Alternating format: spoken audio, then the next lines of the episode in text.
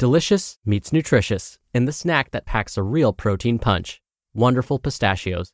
Each one-ounce serving of Wonderful Pistachios has six grams of protein, giving you over ten percent of your daily value and making Wonderful Pistachios one of the highest protein nuts. But perhaps more than that, I love all of the flavors they have. Their sea salt and vinegar ones are my favorite when I'm craving that flavor but want to keep it healthy. But that's just the tip of the iceberg. Wonderful Pistachios come in a variety of flavors, like chili roasted, honey roasted, smoky barbecue, and jalapeno lime. Perfect for enjoying with family and friends or taking them with you on the go.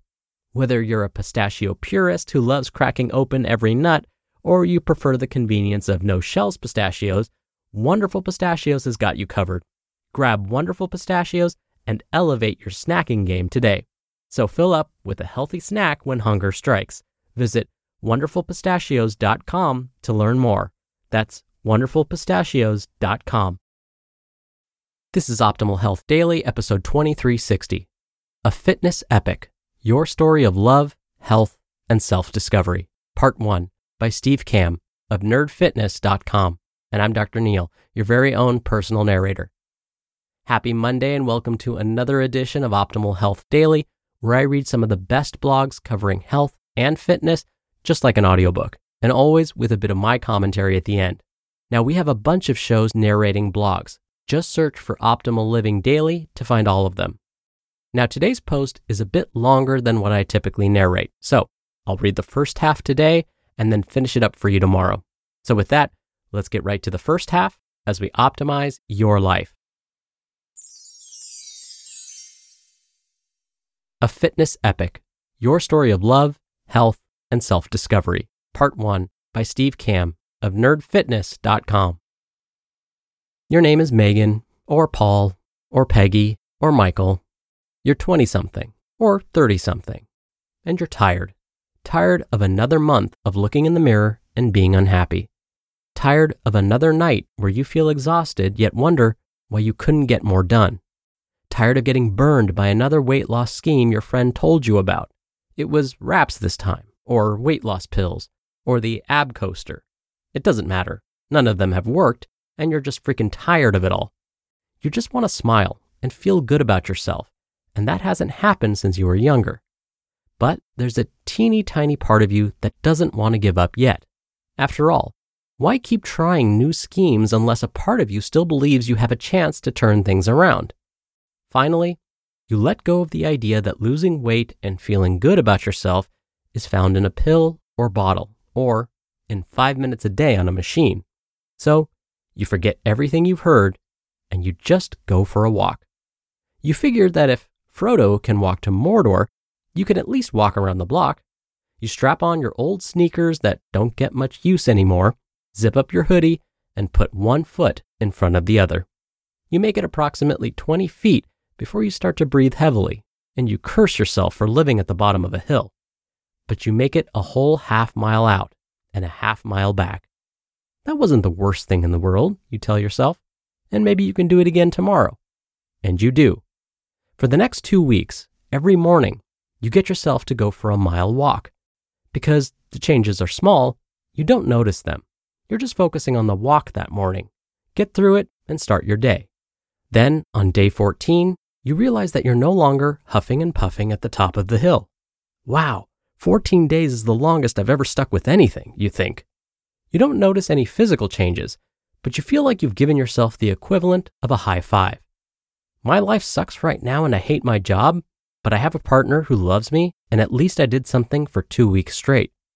Feeling victorious and like something's working, you decide you're going to keep doing that something, at least for now. What's the equivalent of a walk in my diet, you ask yourself. So you swap out your Coke at lunch for water. Water for sugar. That's got to be a step in the right direction, right?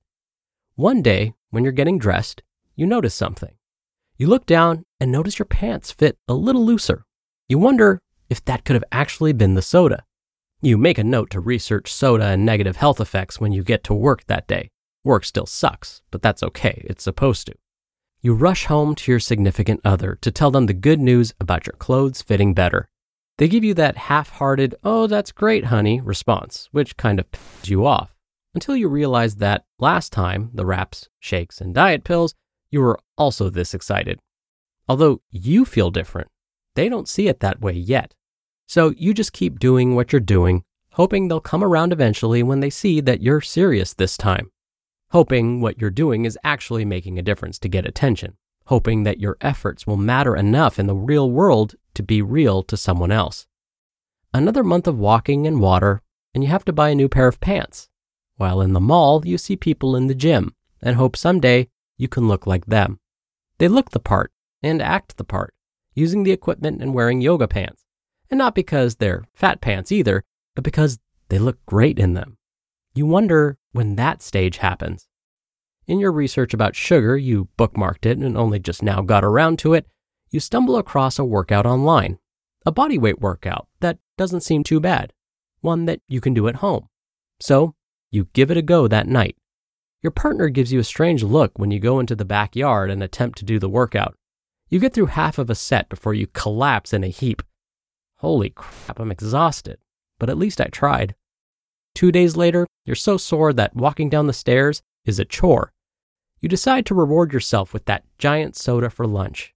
Your brain is overwhelmingly happy after a few weeks without it. Oh, how I've missed you, sweet nectar of the gods, it says. But something feels slightly off with the rest of your body. I wonder what that feeling was, you ask yourself. At this point, you've developed a little sense of accomplishment, and you're in uncharted territory. This is normally the point where you would have given up in the past, but this time, you want to keep going.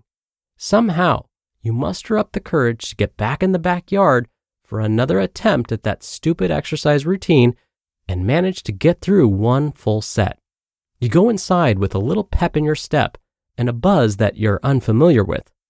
Progress, even the smallest bit, it turns out, is exciting. To be continued. You just listened to part one of the post titled, A Fitness Epic, Your Story of Love, Health, and Self-Discovery by Steve Kamb of nerd fitness dot com. We're driven by the search for better, but when it comes to hiring, the best way to search for a candidate isn't to search at all. Don't search, match with Indeed. Indeed is your matching and hiring platform with over three hundred fifty million global monthly visitors and a matching engine that helps you find quality candidates fast. Ditch the busy work. Use Indeed for scheduling, screening, and messaging. ninety-three percent of employers agree Indeed delivers the highest quality matches compared to other job sites. One of the things I love about Indeed is that it filters out incompatible applicants. So when you're hiring, the process is much faster, and you only have to consider applicants that are already likely to be a great fit. And listeners of this show will get a seventy-five dollars sponsored job credit to get your jobs more visibility at indeed.com slash health. Just go to indeed.com slash health right now and support our show by saying you heard about Indeed on this podcast. Indeed.com slash health. Terms and conditions apply. Need to hire? You need Indeed. Wyndham Hotels and Resorts makes travel possible for all. Whether it's the long haulers looking for a great cup of coffee, a roomier rest for the on a whim road trippers, or a place to make summer memories with the whole family. No matter who you are, where you're going, or why, with twenty-four trusted brands to choose from like La Quinta, Days Inn, and Super eight, your Wyndham is waiting. Get the lowest price at wyndham hotels dot com. Restrictions apply. Visit website for more details. Doctor Neil here for my commentary. Imagine you're climbing a long flight of stairs. You have to get to the top of the staircase. After about ten stairs, you start to feel like you're never going to get there, that you're never going to make it to the top. So you stop for a moment to catch your breath and look back. You see that you're no longer at ground zero, but take a moment to accept the fact that you're about ten feet above the ground now. You may feel tired at the moment, but you gather yourself and aim to climb another ten stairs. After those ten stairs, you stop and look back again. The ground looks so far away now. You're making progress.